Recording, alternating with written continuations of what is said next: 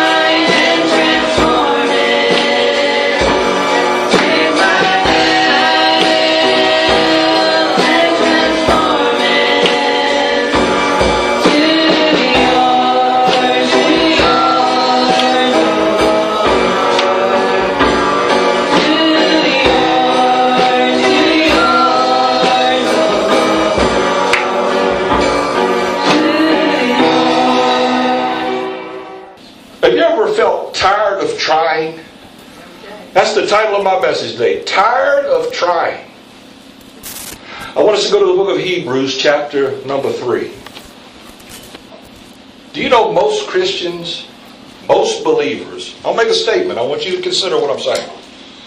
Live their entire Christian life not in God's best interest. How many know that? Do you do believe that? Most Christians fall short of what God wants for them in their life. Let me put it bluntly. Most. And we're going to see here in the scripture why.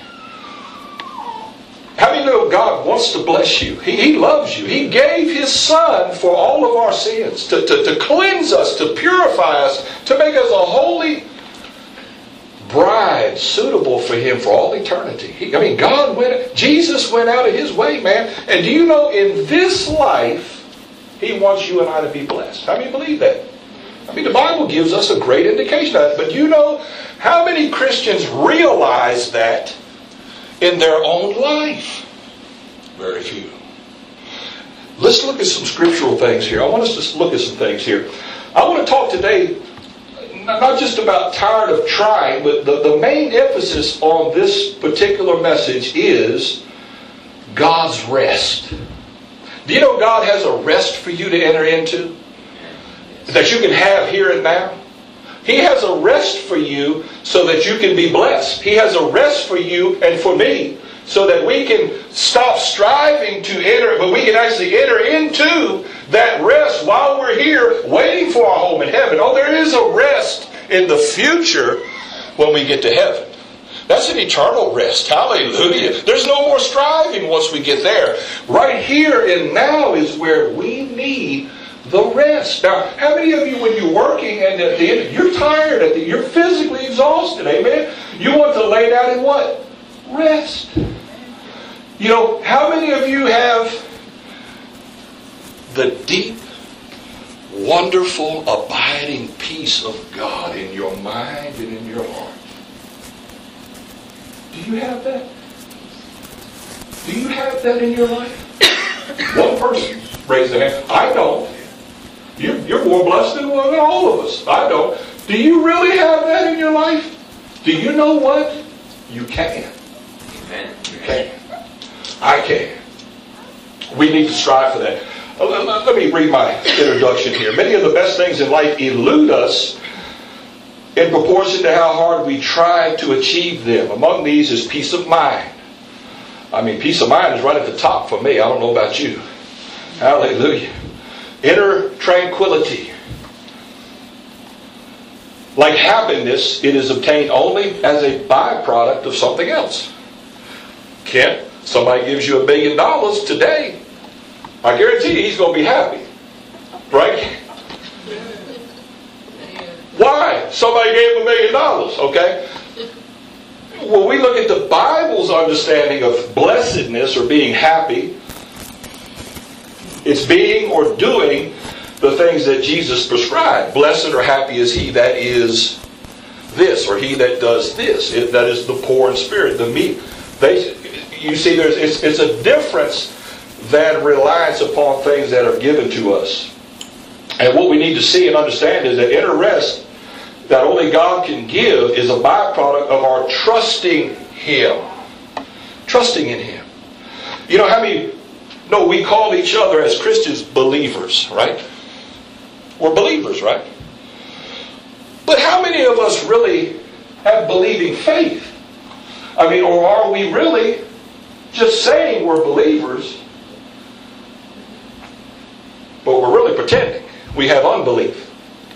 Let's look at the scripture. Don't, don't, don't make any judgments yet. Just look at the scripture here. Because this spoke to me. I needed to make changes. Hello? I mean, if you don't need to make changes in your life, you're good. Okay? I need to make changes. And uh, God was dealing with me. I don't preach anything I don't need myself. Okay?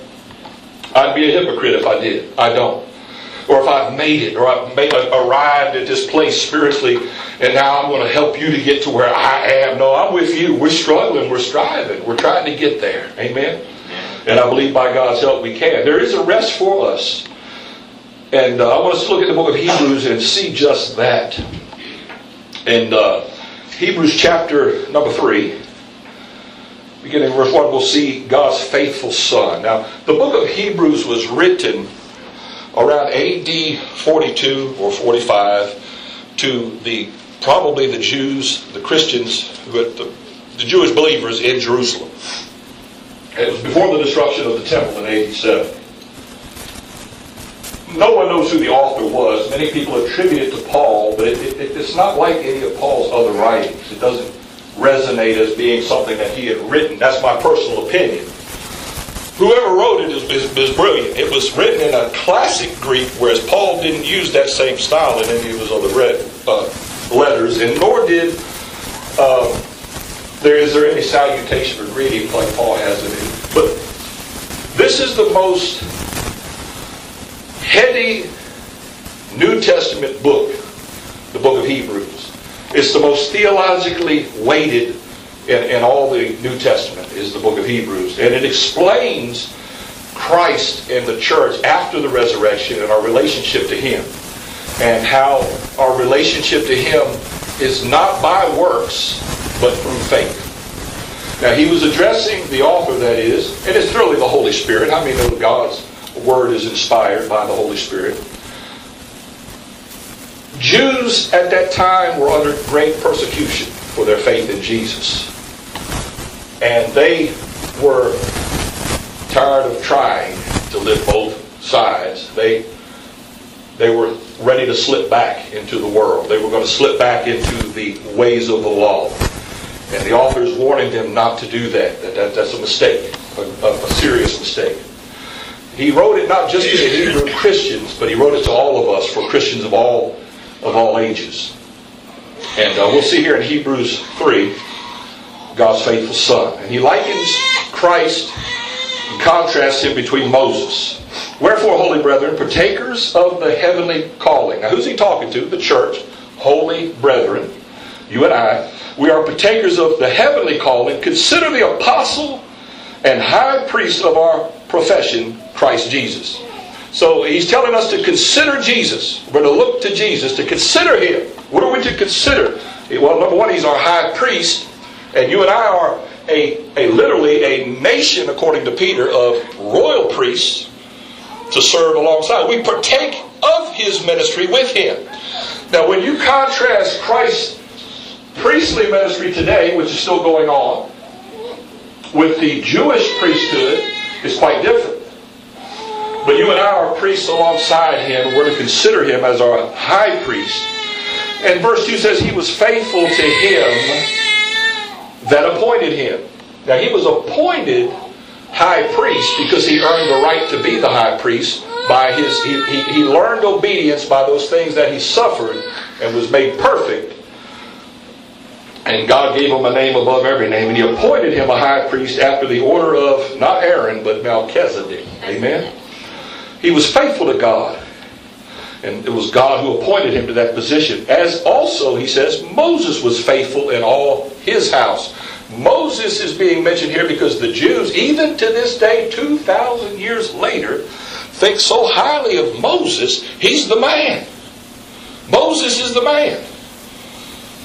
And, and what, what he's trying to get through to us here is that Christ is greater than Moses. Okay, let's read on here. For this man was counted worthy of more glory than Moses. Who? Christ. Inasmuch as he who has built the house has more honor than the house. For every house is built by some man, but he that built all things is God.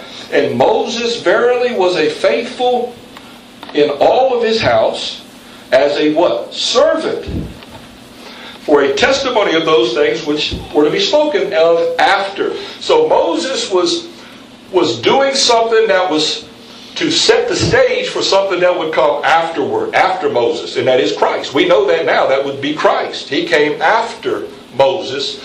Moses pointed toward Christ. That's all he could do. Now notice, Moses was a faithful servant, okay? But verse 6, Christ is a son over his own house. Moses was a servant in God's house. Christ is a son over his own house, whose house we are.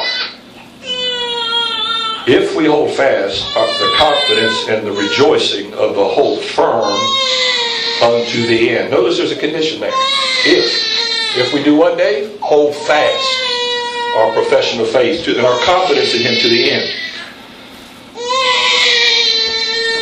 If you look at Moses, uh, as great of a prophet as he was,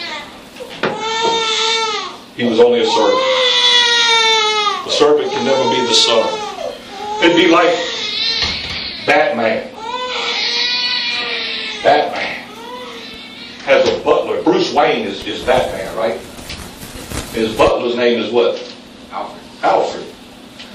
Moses is, is Alfred, but Bruce Wayne is greater than Alfred because Alfred is just the servant. Hello? I mean, Bruce Wayne is Batman. Silly illustration, but you get my point. Moses was not as great as Jesus by any stretch of the mean. He was just a servant in God's household. Do you know that Jesus, when he was during his earthly ministry, he said of John the Baptist, the last prophet of the Old Testament. He closed out the Old Testament, John did. He said, You as a believer are greater, the least of these in my kingdom is greater than John the Baptist. Do you know you have a greater calling than Moses? Do you know that? Well, as we move along, we'll see something. You, you, you have a greater position in God than Moses ever will have. The church is like dog fat. We don't know. We don't really understand. Let's, let's look at the Word. I mean, that's what He's telling us, man. I mean, look at here. When Christ was raised up, who was raised up with Him? Ephesians chapter 1. We were. Where's Christ raised up to? The highest heaven at the right hand of the Father, seated on the throne. Where's Moses? He ain't up there. Come on now.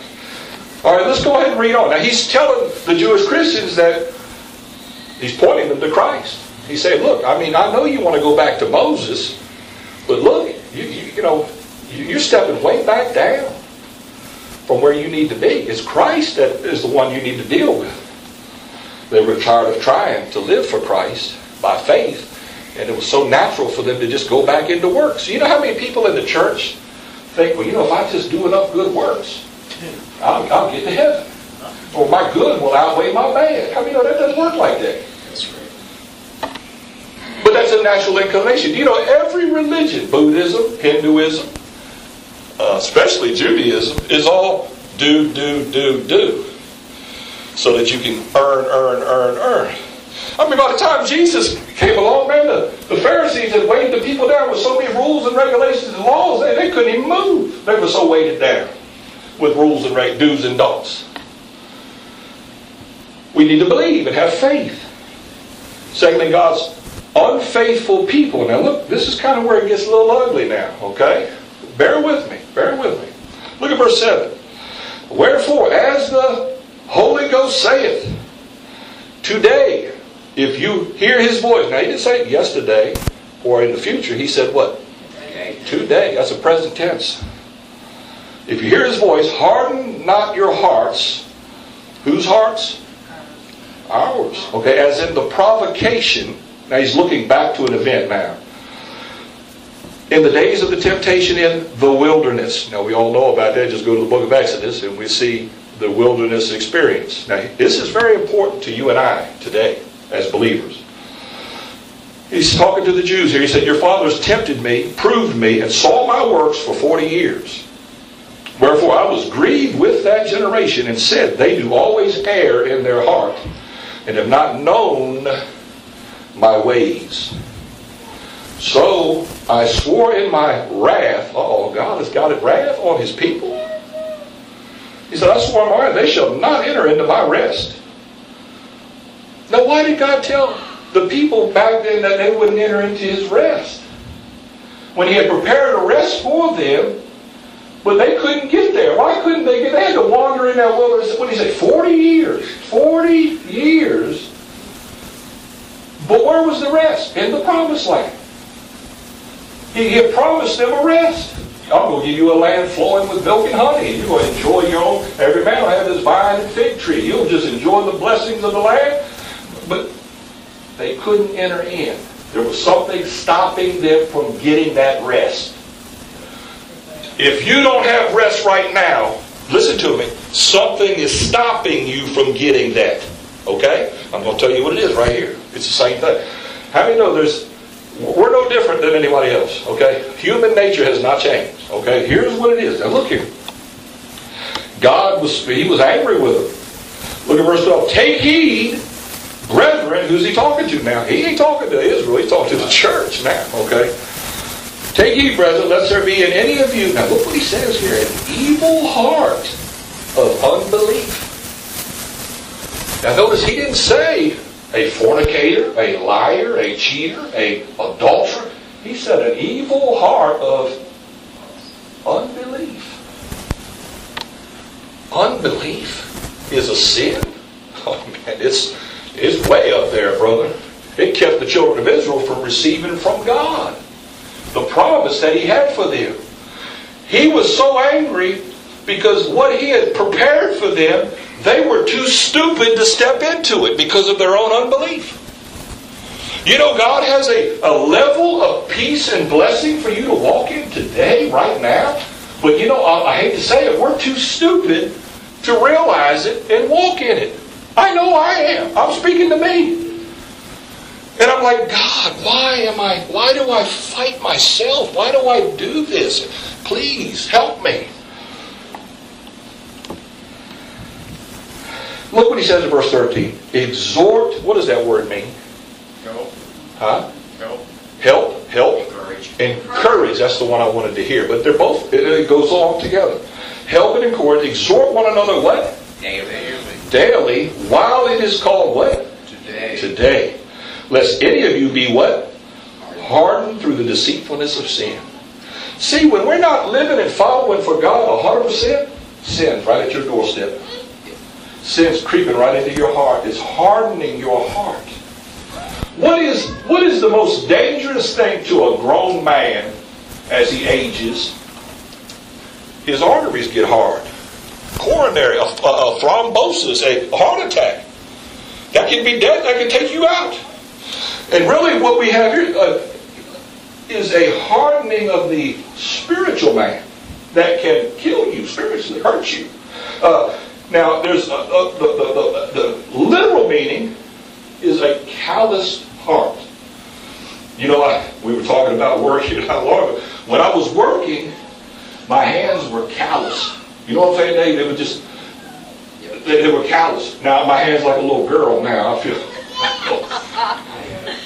and if I was to go back and work, hello, my hands would be, I mean, they'd be, I, I cut, they'd be bleeding, they'd be hurt, blistered, blistered up. But when I was working daily, what happened? Callus built up. And you don't feel the pain, you just, because it's the callus. Now that's a good thing when you're working with your hands. But that's a bad thing in a spiritual sense because when God is speaking to you, you don't hear it. You can't feel the voice of God. You can't hear. You, you've become hardened to the voice of the Spirit of God. And you're only listening to somebody else's voice. Hello, who if you're not listening to God, who are you listening to? You better believe it. Let's see here. Why do you think he says exhort one another? You know, we don't live in a vacuum. We're a body.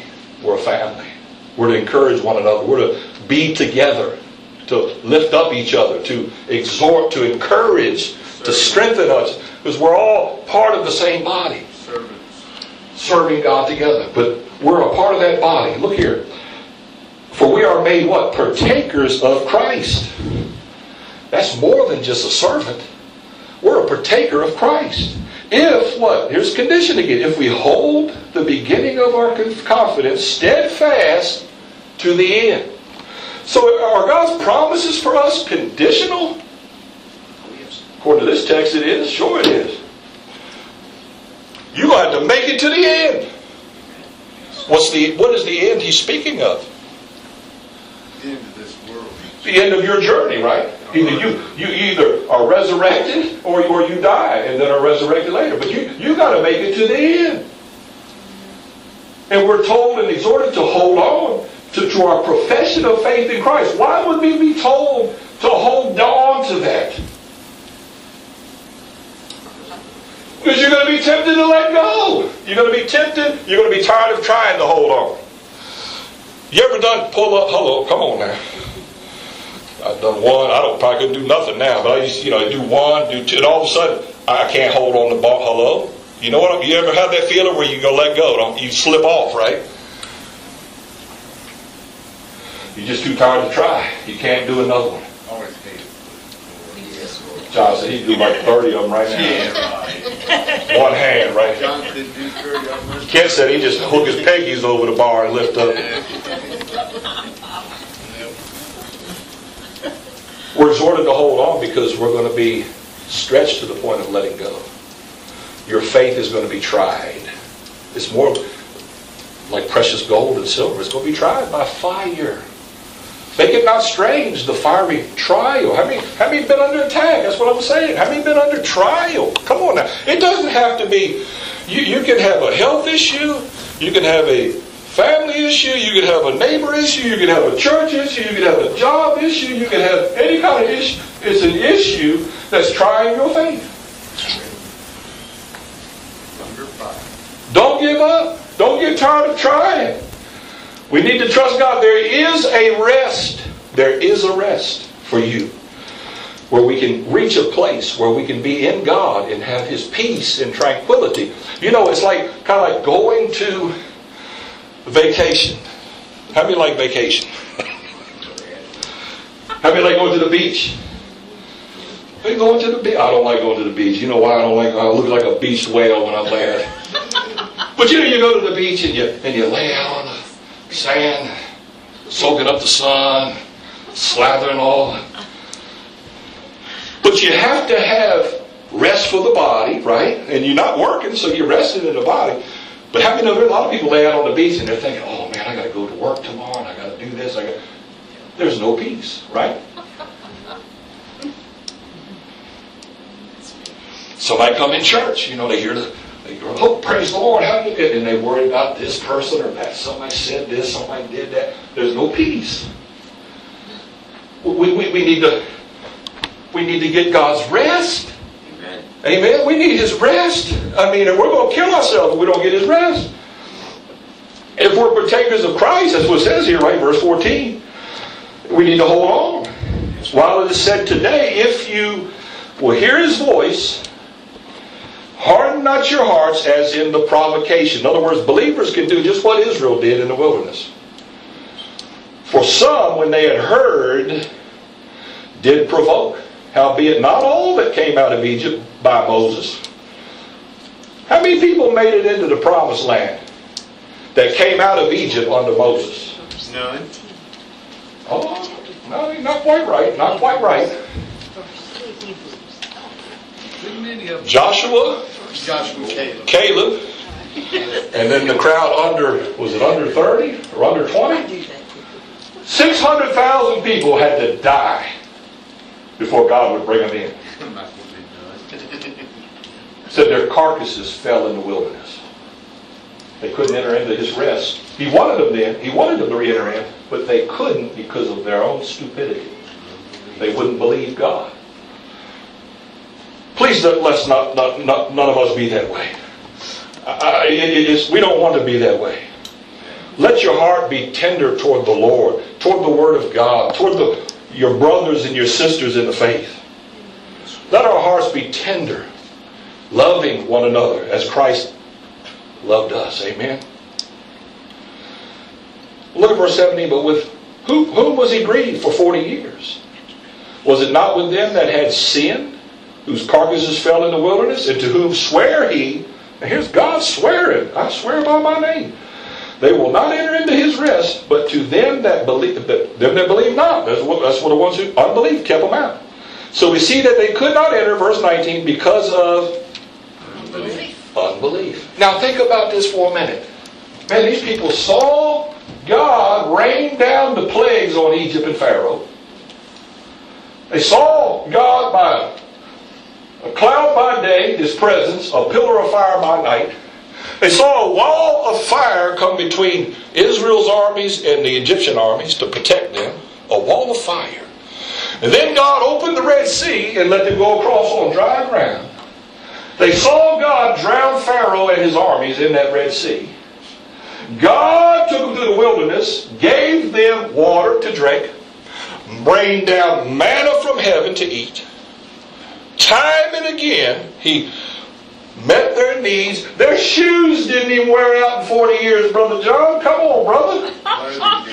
And these people were so ungrateful, they murmured and complained about God the whole 40 years they were in there. David, it's a good thing I'm not God. A whole generation had to die off. Now, what is the author of Hebrews bringing that up for? Why is he saying this? He said, Don't let yourselves get in that condition. Don't be that way. Now, if we couldn't be that way, he wouldn't have said nothing, right? Okay, come on. He shows us instances of unbelief and warnings against it and the consequences. They fail. They fail. And we see God's antidote. We see God's will, His promise. That's really what I want to focus on today. And it's in chapter 4. And we will, we're covering a lot of ground, but this is where I wanted to get us to. But I want I want to read this story for you. And uh, this, I want you to think for a minute. I'm about to read you something that was clipped out of a Christian paper from 1974. How many years ago was that? 28. Or 30. That's a couple years back? Look what he says here. I'm going to quote this. Insecurity, Yeah. fear, together with a high standard of living, are behind the rising tide of occultism in the United States, reports Dr. Kurt Koch, a German Lutheran theologian and medical psychologist. Now, this is like 25 years after we defeated the Nazis in Germany. He's writing his opinion on the United States American people, the church, the church in America. Okay? Listen to what he says. You Americans fear the Russians, you fear atomic war, the Middle East, and Vietnam. Now we all say, oh, Vietnam, that's a strange word. We hadn't heard that for a few years. Just put Korea in there or whatever. And it's the same. Hello? That's right. How many years did we say it was? 43. 43 years. And we still, you Americans are always worried about all the, is he not true? Is that the truth? Why is it still in our news and our headlines today? What business do we have? You Americans. Now look what he says. You're insecure. The insecurity of your lives is growing every day. Despite more leisure time, isn't that true? Easier working conditions, more money, and more opportunity to get away from it all, many people today find that true rest, mental and physical, eludes them. That's right. Isn't that amazing? What was true in 1974 is even more true today. It's an amazing thing. Hebrews chapter 4, we'll see God's perfect rest. Now, there is no division in the Bible. How many know that? Between chapter 3 and 4. It's a continuation. Verse 19 of chapter 3, we they could not enter rest because of unbelief. And then the very first the next verse in chapter 4 1, let us therefore, because they couldn't enter in, let us therefore fear. Fear. Do you hear that word? How many, how many times you hear that church? You better fear. Isn't that what he's telling them? You better, let, you better fear. Lest a promise being left to us of entering into his rest, any one of us should come short of it. Do you know if God has something for you? How many want what God has for you? I know I do. God is saying, I have a rest for you. I have a rest for you. But don't come short of it. You better be in fear that you will come short of it. How many remember hearing that? The only thing we have to fear is fear itself. That's a lie. You don't have to fear fear. But you better fear not entering into his rest. You better fear not getting what God has for you. That's what you need to fear. Don't fear the devil. Don't fear fallen angels. Don't fear demons. Don't fear man. Fear God. Fear God. Amen. He's a consuming fire. Dave read it in, in- before we began our service about the God of, of war of the Old Testament. God's severe. He's holy. He's righteous. He's just. We see here he didn't play games with Israel. He said, Man, you, you kindled my wrath and I've dropped your carcass in the wilderness. You go to the Old Testament, you see God uh, carrying the Ark of the Covenant to, uh, was at Obed Edom's house. The Ark, remember how did it get there? Remember they, the, the, the children of Israel, they thought, we're going to just lift that mercy seat and look inside. And they did. And God killed tens of thousands of Jews in, in, in a moment of time. Bam! They just hit the ground, dead. They didn't do what he said. So they're moving it to Obed Edom's house. A Gentile, hallelujah, who came to faith in God. And God blessed him for keeping the ark. But you remember on their journey, they didn't do what God said to do. They put it on a cart. God said, no, only priests with a stave can carry that ark. They put it on a cart, and a godly man, a good man, reached his hand out as the cart was getting ready to fall off the cart, and God struck him dead right there. David said, oh my God. See, God, God says what He means, and He means what He says. You know, we need to obey Him if we're going to have the best from Him. Amen. And when He says, "I got a promise for you," we need to pay attention to what that promise is. Look what He says in verse two: "For unto us was the gospel preached, as well as unto them." That's good news. That's the Hebrew word for good news.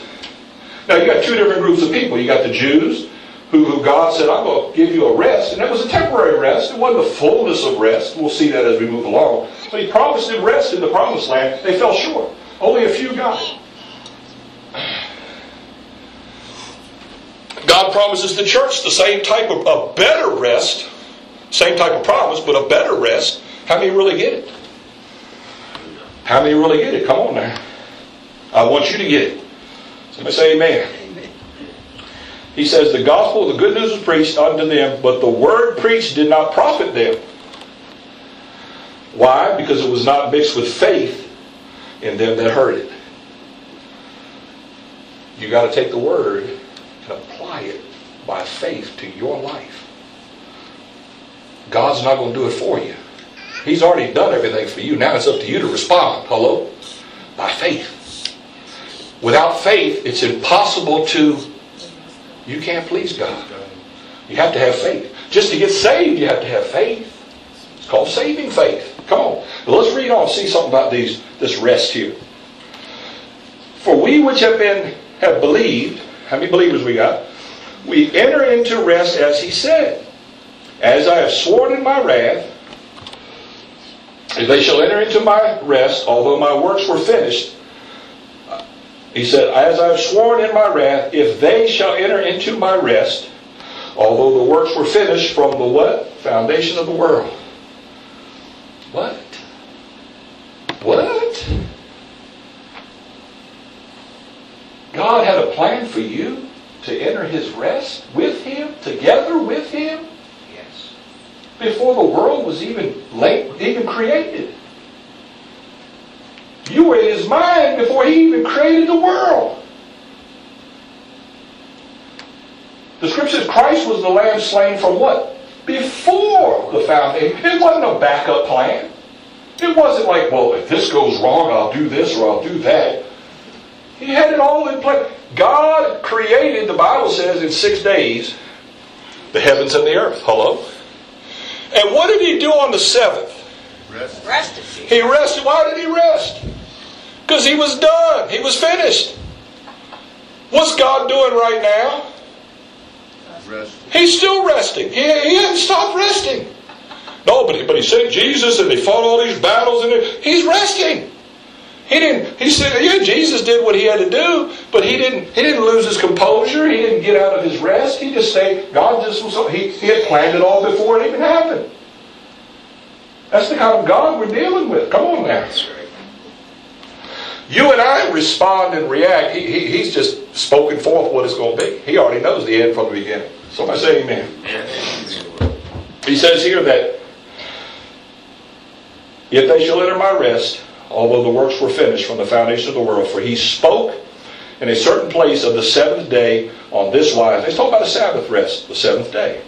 God did rest the seventh day from all of his works. And in this place again, if they shall enter into my rest. Now notice he said it again. So there's still a rest yet to enter into. Seeing therefore there it remains that some must enter therein, and they to whom it was first preached entered not in because of unbelief. Again, he limiteth a certain day, saying in David, Today, after so long a time, as it is said, Today, if you will hear his voice, harden not your heart. So God is calling out to his people. He's calling out to Israel. He was calling out to the Hebrew Christians not to turn back because there were still some of the Jews who were going to come to faith. Some of the seed of David were going to come to faith in Christ. And, and there was a rest for them yet to enter into. And there's a rest for us. Now look what he says here. Verse 8 is a mistranslation if you have the King James. And what I mean by that is this. For, for if Jesus had given them rest, that should not say Jesus. Every translation, what does it say in another translation? Anybody have it? I've got Josh. Joshua. Joshua. Okay, now is that a mistrans? It's, it's, it's confusing, is what it is. It's not a mistranslation, it's a confusion. That should be Joshua. He's talking about Joshua entering, entering into the land of Canaan, into the rest with the people of God, who was Nadab and Abihu and those under the age of 30. They were the ones who went in and took the land. The other ones had to die off. The word Jesus in our language, in the Hebrew, is Yeshua, which means Joshua. It's the same word. But we look at it in King James, we think he's talking about Jesus. No, that would confuse you if you read it that way. It's Joshua. If he gave them rest, he would not afterward have spoken of another day. Well, Jesus is our rest. Hallelujah. He is the other day. I mean, Joshua looked forward to Jesus, and that's what we're living in today. Now, let's read on and we'll see that. There is, therefore, remaineth a rest to the people of God, verse 9. For if he that is entered into his rest, he also has ceased from his own works, as God did from his. God worked. He created on six days, he rested on the seventh. Jesus came down, was incarnate in human flesh. He took upon himself the likeness of human flesh. He defeated Satan in the weakness of his flesh. Somebody say amen. Nice. He had no sin. He had to be the God man. Jesus worked. He said, I must work the works while it is light. For the day coming when I can no longer work. And when he hung on that cross, as your propitiation and mine, as, as the sacrifice that forgives us of our sin, when he took the penalty for your sin upon himself, and he cried out, Father, into your hands I commend my spirit. You know, he fought, he worked, he went to Gethsemane. The Bible said he sweat, as it were, great drops of blood. Literally cried, Father, if it's possible, let this cup pass. I mean, the weight of what he was about to go through came down upon him. And it's not the weight you might think it was. Or maybe you would, I don't know. But what God Jesus, he wasn't afraid to die. Death didn't scare Jesus, not one iota. The weight was he was going to be separated from his Father. And that had never been done. He would have to endure on that cross alone. As God, his Father, would pour the wrath, his wrath out upon Jesus. The penalty that was due you and I, he had to take it alone. And that was almost more than he could bear. He cried out, Father, if it's possible. Of course, it, it wasn't. He had to go. And he obeyed that. That's why he was able to be raised up far above any other name. Far above it. He earned the right Amen. by what he went through. Hallelujah. God crowned him with many crowns. Hallelujah. Because of his obedience. And when he said, It is finished, finished, he rose up to the right hand of the Father. Sat down. He rested. You and I are invited by Jesus and by the Father to enter into that, that rest. We're invited to come through the very veil of His flesh. You know, in the Old Testament, the, the priest could minister in the inner court in a certain prescribed manner. They had to offer dead things on that altar of sacrifice. Dead things. And only once could the high priest enter into the Holy of Holies. Once. But Jesus, there was a barrier between man and God. A barrier. And only could he come through prescribed methods, offering the dead things, which was a type of Christ that's been done away with. Somebody say amen. Amen. And he, when he hung on that cross, that veil was rent. It, it was, it was ripped in two saying, You can now come into my presence. Okay? You can now come because I have done all the work for you and now I'm resting. Why are you striving today? Why are you worried about different things? Why are you upset about what, what, what's bothering you today? Why are you jacked out over anything? Enter into his rest. It's available. How do you do it? Repent God, I'm sorry, forgive me. Enter into his rest. The Bible says, at his right hand there's pleasures forevermore. In his presence is fullness of joy. Yes. And at his right hand, pleasures forevermore. Why are you down here fussing and moaning? Get your head out of the sand. Come on, man. Let's get up and enter into that veil by. Faith. Faith and what? Obedience to the word is what brings the rest. I had to kick myself in the head last night. I said, God, it's too simple for me to be. I, I, I, some, I got to do something. Yeah, Isn't there something I got to do? I, aren't there some hoops I have to jump through? Maybe set them on fire, flaming hoops? I mean, I got to do something. Do I have to send an offering in? What do I got to do? He said, just believe me. Come before me. Enter into my presence. Uh, I will give you a challenge this week. When you get along with God, and you better get along with God. Come on. I dare you. I dare you to say, Jesus, let me come into your presence. Lord, let your presence, let me, let me, let me be by your side. Lord, I, by faith I believe. By faith I believe. Now, I want to turn over to a scripture here. I want to give you one. You may be like me, okay? It's found in Mark chapter 9. A father brings a child to Jesus who's grievously vexed with a demon. Verse 23 of chapter 9, Jesus said to him, If you can believe, all things are possible to him that believeth. Can you enter into God's presence this week? Absolutely. You better believe you can. And I think you better you better you better believe it. Come on.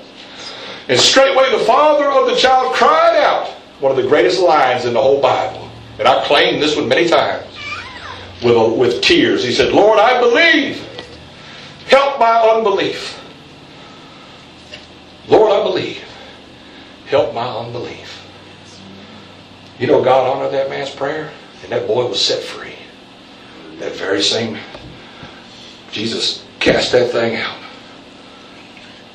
The disciples couldn't believe it. They said, how, how in the world? We tried to cast it out. It wouldn't come out. He said, This kind only goes out by much prayer and fasting. They wasn't going to go the extra mile. Jesus did. Amen. Sometimes we don't have God's rest because we don't we don't take the time, come on, to go the extra mile. That's right. Shame on us. Why? That's unbelief. Do you know that? That's, that's hardness of heart and unbelief. Let's read on. Now this sounds like a contradiction, but it's not. Verse 11. So we're told that he entered into his rest and ceased from his own works. Verse 10. Now verse 11 says, Let us, everybody say us, labor. That don't sound like rest. But it is. Come on now. Let us labor, therefore, to enter into that rest. What rest? Jesus' rest. Lest any man fall after the same example of unbelief, like the children of Israel did. He's saying the church can have the, can fall in the in the promise of God, just like Israel fell, and they didn't get it. You might be in danger. You better fear. You better fear that you fall short of God's best for you. I better fear. Because the scripture says I can fall short. I cannot enter into that. And I don't know about you, I want what God has for me. I not only do I you know what? I need God's rest. Amen. I need I, I mean without it I'm gonna go crazy. Hello? Have you looked at what's going on around us today in the I need his rest. Hello? The world is a madhouse. It's gone crazy.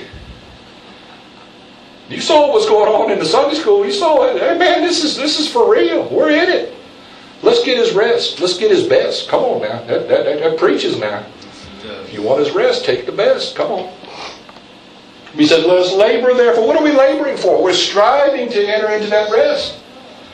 And here I'm oh, prepared this message yesterday early, finished it, finished it yesterday early, and then yesterday night I'm revising and changing and revising, and I'm like, I didn't even sleep all night long. I'm like, here I'm preaching a message on rest. I didn't even get no rest.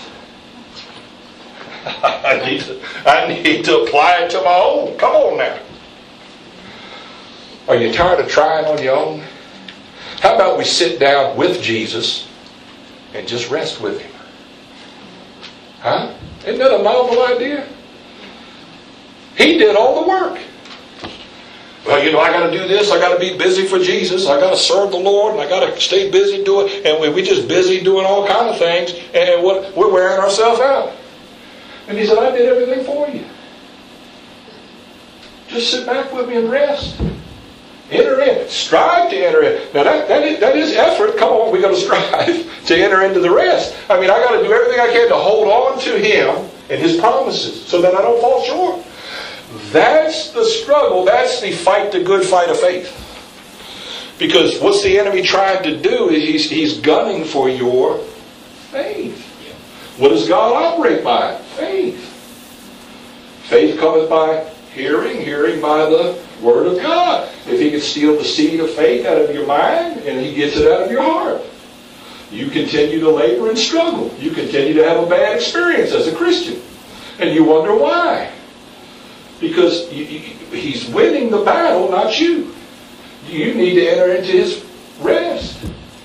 You know, when you get up there with Jesus, and I'm telling you something, I, I, I challenge you this week, do that, do that. And last night I was I did that. I mean, more than normal, okay? I, and I felt God start to come down and it scared me, okay? Maybe it literally scared me. God is holy. I felt my sinfulness, man. I really felt very sinful. and Pastor Jerry was repenting, repenting left and right over attitudes and issues in my. Forgive me, Lord. I tell you, you draw close to Jesus, and you ain't gonna have no complaints. They're gonna burn up in His presence. I'm gonna tell you that right now. You're gonna feel really like, uh oh. But when you get there, you're gonna find rest. Come unto me, all ye that labor and are heavy laden, and I will give you rest. Do you believe it? Do you believe that? Or are we like the, those in unbelief? They didn't really believe it.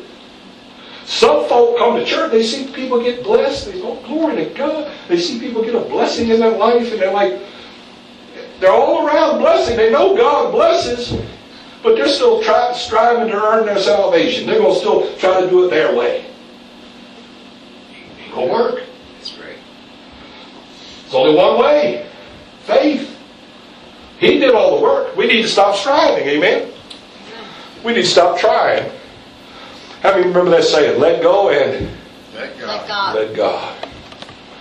We need to enter into his rest. Now look what it says here as we close. For the word of God is quick and powerful, sharper than any two-edged sword, piercing even to the dividing asunder of soul and spirit, joints and marrow, and is a discerner of the thoughts and intents of the heart. I imagine this author of Hebrews had in mind as he was talking about the priesthood and the, the sacrifices that were cut up and laid before God Almighty as he would those sacrifices be burned up before him. You know, you and I are living sacrifices. Made holy and acceptable to God through who? Christ Jesus. And everything about us. When I got in his presence last night,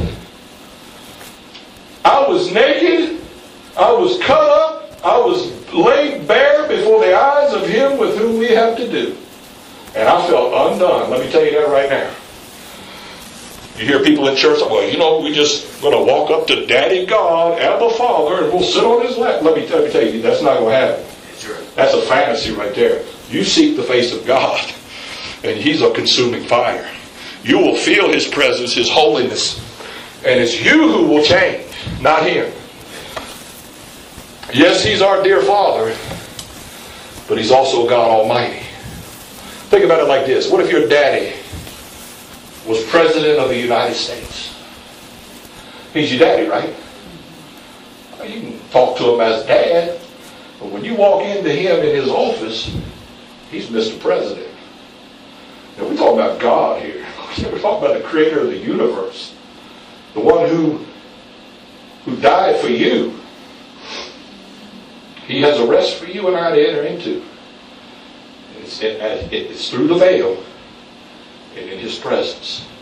He invites us to come. Now, if you're struggling, and I know I've been, I've been struggling bad, big time. Got a lot of things going on. Uh, causing me to lose my peace of mind. My, I'm having a hard time. My wife and I both, we having difficulties, man. It's, it's a rough, it's a rough growth. Maybe you're not. Maybe everything's smooth for you. Then this ain't for you, okay? But this is for me. Look what he says here. Neither is any creature, verse 13, that is not manifest in his sight. All things are naked and open to, the eyes of him with whom we have to do. Seeing then, verse 14, that we have a great high priest that is passed into the heavens, plural, correct? He's passed into the heavens, man. Jesus, the Son of God. Let us what? Hold fast our profession. For we don't have a high priest who cannot be touched with the feeling of our infirmities, but was at all points tested or tempted like we are, yet without sin. Let us therefore come boldly, a better translation is confidently, unto the throne of grace. We're confident because He made the way. He ascended so that we could ascend behind Him to be with Him. One day we will ascend completely with Him. He says we need to ascend. Now look what he says here to the throne of grace. I'm challenging you this week. I want everybody here to go to the throne of grace. Are you with me? Come on.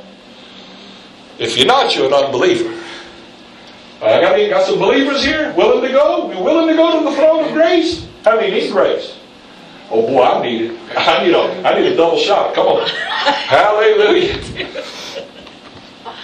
We said, let us come confidently to the throne of grace. He's inviting us that we may what? Obtain mercy. And find what? Grace. Grace to do what? Help in time of need. Oh my Lord. He invites us to come. We try to work things out on our own. You try to you try to solve all your own problems on your own. What's what's happening? How, how you feeling? How you feeling handling all your difficulties, Robbie? You got it all under control? You know, it, I'm not ashamed as a grown man to say I need him. That's right. I rely on him. He helps me when nobody else does.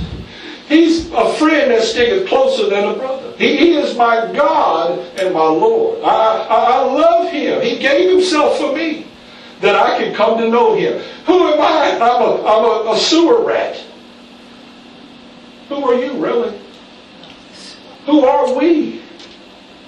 That he would have anything to do, but he loves us. He, he planned out Eleanor's life before he even created the world. He said, I know Eleanor. He, he knows everything about you. He knows what you're going to be doing 50 million years from now. He's going to be enjoying. Think about that. Now, what we don't want to do is look back and say, well, you know, I was trying to serve the Lord in a little, little bit of brief time, and I acted crazy. I didn't even believe Him. I just, you know, I missed out. I don't want to miss out. I don't. No, no, no, no, no. I don't want to miss out. I don't want you to miss out. None of us to miss out. God has good things for us in store. He does. Good things for you. It does take some effort. We need to strive to enter in. That means we've got to go before Him. Do you know that I can't go before God on Tony's behalf and stand in his place? I can't do that. I can pray for him, but I can't go. You have to get saved yourself. You have to get spirit filled yourself. You have to walk your life out with God yourself. And he knows that. He knows I don't, you know, he understands that. Everybody individually. You can't get to heaven because your mom and dad are going to heaven. You got to get saved by you. You, got to have. You're going to have to deal with who to get to heaven? Jesus Christ. You want to have a successful life? Your high priest is the king. Your high priest. My high priest. What have I done? I've been just like the children of Israel most of my Christian life. I complain when things don't go right. I get upset. I grumble. I say, God, why? And He's made the way. And I'm like, why, why do I do this? He made the way. We just need to come before His throne of grace. It's how many know God may say it's easy, but it always it isn't easy. How many know what I mean? It's easy, but how many know salvation is simple, right, Tony? Jesus died and rose again for you. But it isn't simple, is it? Because people just don't get it. I'm talking about most people, you know. It, but let me conclude here. I've got an illustration from a Michigan newspaper that makes my point clear. It says here that a stretch of the Muskegon River in Michigan flows through an area known locally as the Pots and Kettles because the terrain is made up of hills that look like a jumble of pots and kettles thrown upside down. The river is swift, and there are few places where any but strong swimmers would be safe. But there is a place where the current of the river, if you're willing to trust yourself to that current, it will sweep you away from the bank out toward the opposite side into a wide arc around a bend and then land you gently back in the shallows on the same side. You must trust yourself to the current. Well, listen what it says here.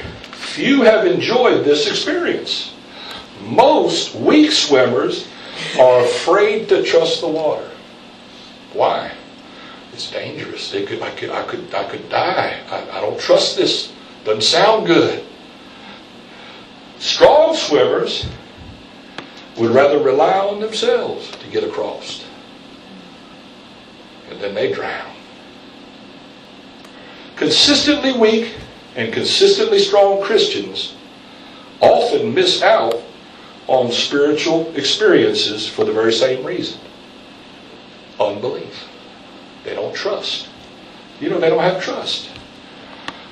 One would rather rely on themselves, and the weak are afraid to trust God. God says, if you will hear my voice, He offers us rest.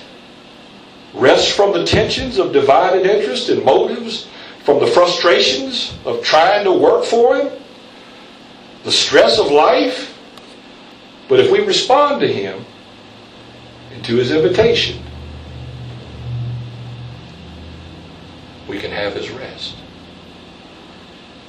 How many want that? I know I want it. How many need that? I need it. Let's stand this morning. Oh, oh, oh, oh. You need parts? O'Reilly Auto Parts has parts. Need them fast? We've got fast. No matter what you need, we have thousands of professional parts people doing their part to make sure you have it.